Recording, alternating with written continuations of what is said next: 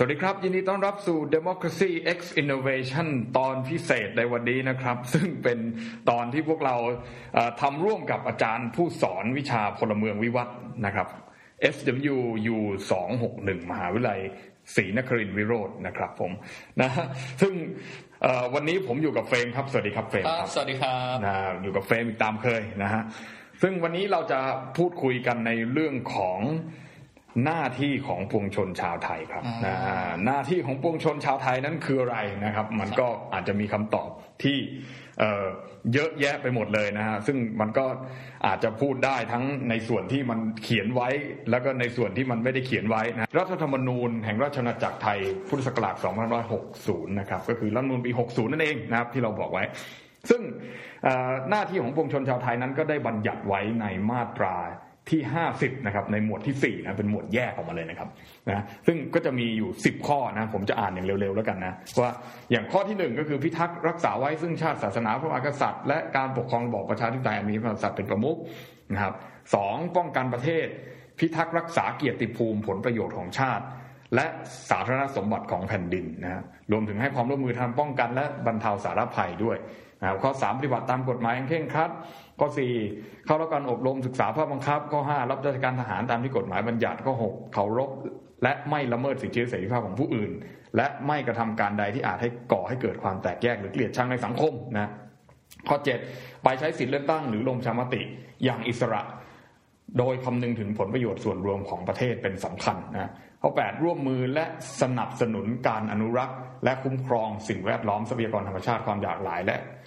มรดกทางวัฒนธรรมนะครับข้อ 9 เสียภาษีตามที่กฎหมายบัญญัติ และข้อ 10 ไม่ร่วมมือ หรือสนับสนุนการทุจริตและประพฤติมิชอบทุกรูปแบบนะนะน่าสนใจนะครับบัญญัติไว้เยอะมากนะซึ่งผมอยากจะชวนเฟรมคุยนิดนึงว่าหน้าที่เนี่ยตอนที่เราเรียนกฎหมายกันมาเนี่ยนะกฎหมายตัวที่หนึ่งอะไรเงี้ยก็อาจารย์วิชากฎหมายก็จะชอบพูดว่า สิทธิกับหน้าที่นี่มันแตกต่างกัน แล้วก็ชอบบอกว่า เอ้ยที่มันมีปัญหาอยู่ทุกวันนี้ในประเทศเราเพราะว่าเราเนี่ยรู้จักแต่สิทธิแต่ไม่รู้จักหน้าที่นะตรงนี้นี่มันยังไง มันจริงไหมอะเฟรมคิดว่ามันถ้าจะอธิบายอย่างง่าย ๆนะครับ ก็คือทั้งสองอย่างอะ มันเป็นสิ่งที่เป็นเหตุเป็นผลต่อกันละกันครับ ก็คือ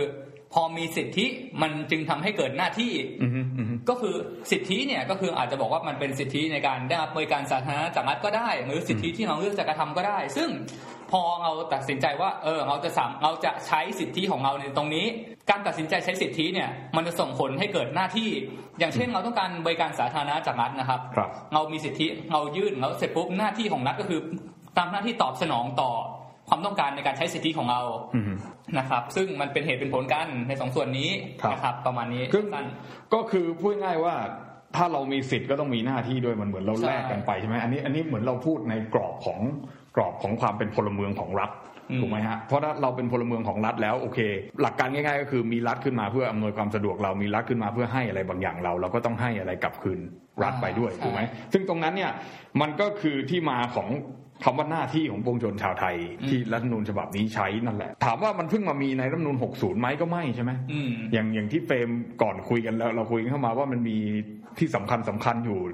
ที่เปลี่ยนแปลงจริง ๆ อยู่ในรัฐนูนอยู่ไม่กี่ฉบับเอง ใช่ มันก็คือฉบับไหนบ้างครับ ก็คือถ้าลองย้อนกลับไปตั้งแต่รัฐธรรมนูญฉบับแรกนะครับ ก็อย่างสองสี่เจ็ดห้าเนี่ยครับ เราก็จะเห็นได้ว่ามันเริ่มกำหนดมาแล้วว่าในเรื่องของหน้าที่เรื่องของสิทธิเนี่ยครับ ก็คือสั้นๆก็คือ บัญญัติให้บุคคลเนี่ยต้องเคารพต่อกฎหมาย ต้องไปปกป้องประเทศแล้วก็ต้องเสียภาษี อันนี้คือเขากำหนดหน้าที่ของเรามา เพื่อเป็นข้อแลกเปลี่ยนกับการที่ได้แบบสิทธิพลเมืองสิทธิประโยชน์จากการเป็นพลเมืองไทยคืออะไรแล้วเราต้องมีหน้าที่ที่ต้องตอบแทนรัฐกลับมานะครับ ในส่วนนี้ ถ้าดูในวิวัฒนาการของรัฐธรรมนูญไล่ต่อๆกันมาเนี่ยจะเห็นได้ว่าพัฒนาการของหน้าที่มันก็ไม่หยุดไม่หยุดนิ่งนะครับ มันเปลี่ยนแปลงมาเรื่อยๆ เพราะว่าถ้าดูเนี่ยสองสี่เก้าสองถัดมาเนี่ยเขาขยายขอบเขตให้เราแล้ว ตรงที่ว่าหน้าหน้าที่ของประชาชนเนี่ย ต้องไปรักษาไว้ซึ่งระบบการปกครองด้วย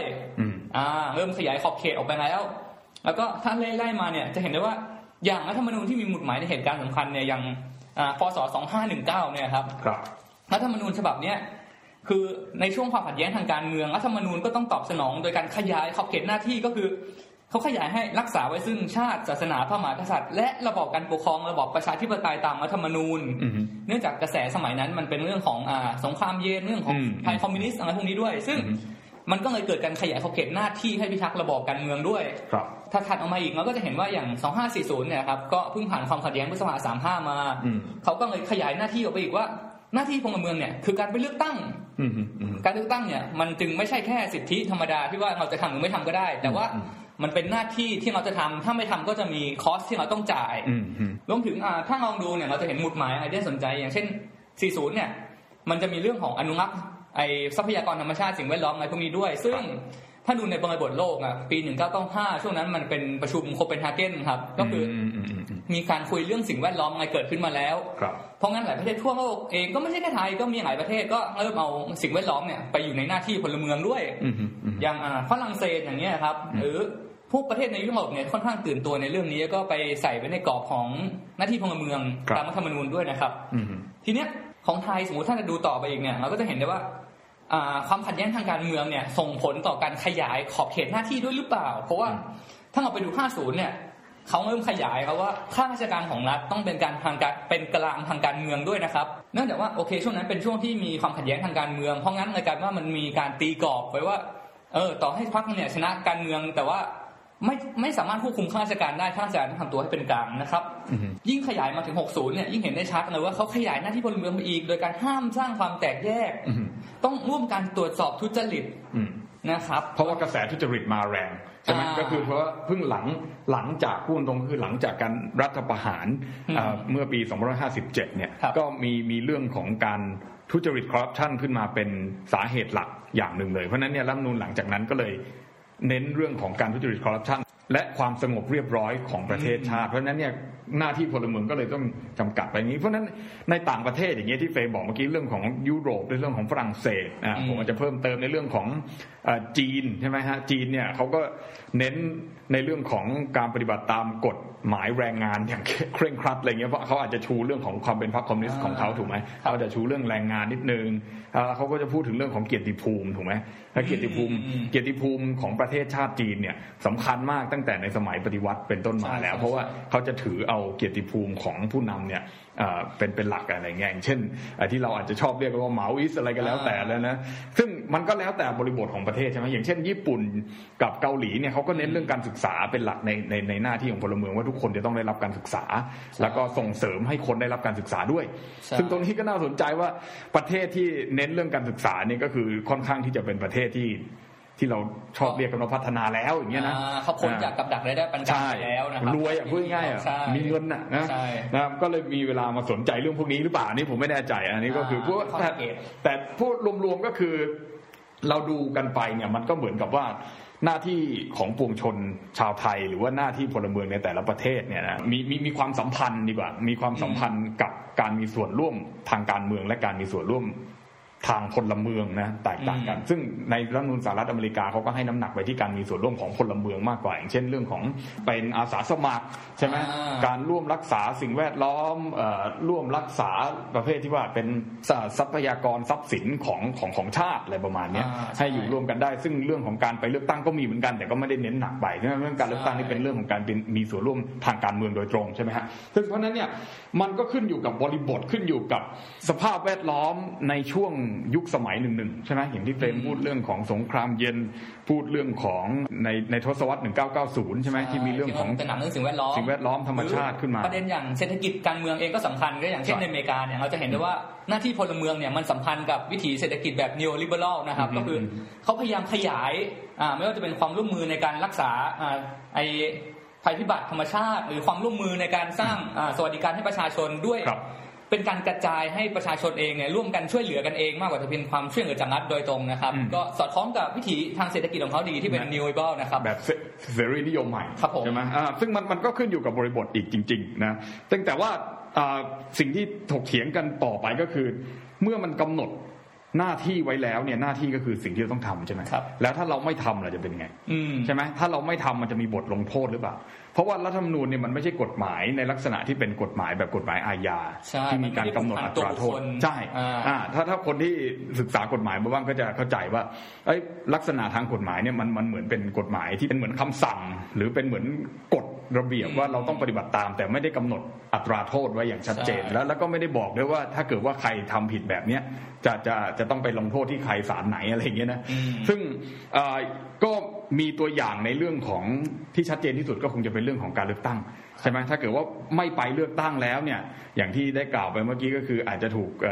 ถูกเสียสิทธิ์บทบัญญัติพวกนี้มันมันจะอยู่ในกฎหมาย ที่เขาเรียกว่าเป็นเป็นพระราชบัญญัติประกอบรัฐธรรมนูญนะถ้าในอย่างนั้นก็คือประมาณว่ามีศักดิ์เท่ารัฐธรรมนูญนั่นแหละแต่เป็นเหมือนกฎหมายลูกของรัฐธรรมนูญกฎหมายรองอีกทีหนึ่งนะว่าว่า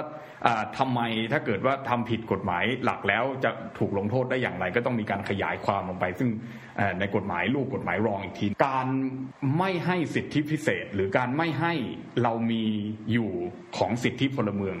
ในครั้งต่อไปเมื่อเราไม่ทำตามหน้าที่ของสิทธิพลเมืองถูกไหมฮะเพราะนั้นเนี่ยคืออย่างอย่างที่เราได้กล่าวไปเบื้องต้นว่าหน้าที่เนี่ยมันคือการกำหนดจากการมีส่วนร่วมทางพลเมืองและทางการเมืองของของประชาชนดังนั้นการไม่ทำตามก็ ไม่ได้หมายความว่าคุณจะไม่ได้เป็นพลเมืองอีกต่อไปแต่หมายความว่าคุณอาจจะเสียสิทธิพิเศษนะหรือภาษาอังกฤษเรียก privilege privilege ในการเป็น citizen privilege ในการเป็นพลเมือง โดยที่ทำให้คุณไม่สามารถที่จะใช้สิทธิ์บางอย่างได้ ในรัฐรัฐนั้นนะ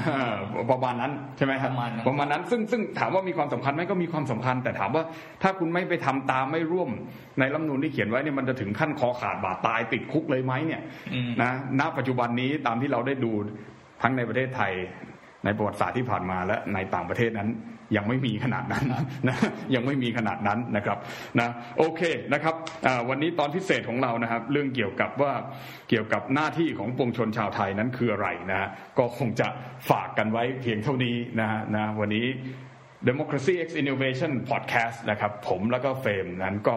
ขอลาไปก่อนนะครับ แล้วก็เราก็จะได้พบกันใน Democracy X Innovation ครั้งถัดไปนะครับออย่าลืมนะฮะสามารถติดต่อสื่อสารกับพวกเราได้ทางเว็บไซต์ democracyxinnovation.com นะฮะมีบทความมากมาย สามารถที่จะไปอ่านแสดงความคิดเห็นได้ แล้วก็ทาง Facebook Page นะครับทาง YouTube Channel ของพวกเรานะครับมีอะไรก็สามารถที่จะติดต่อสื่อสาร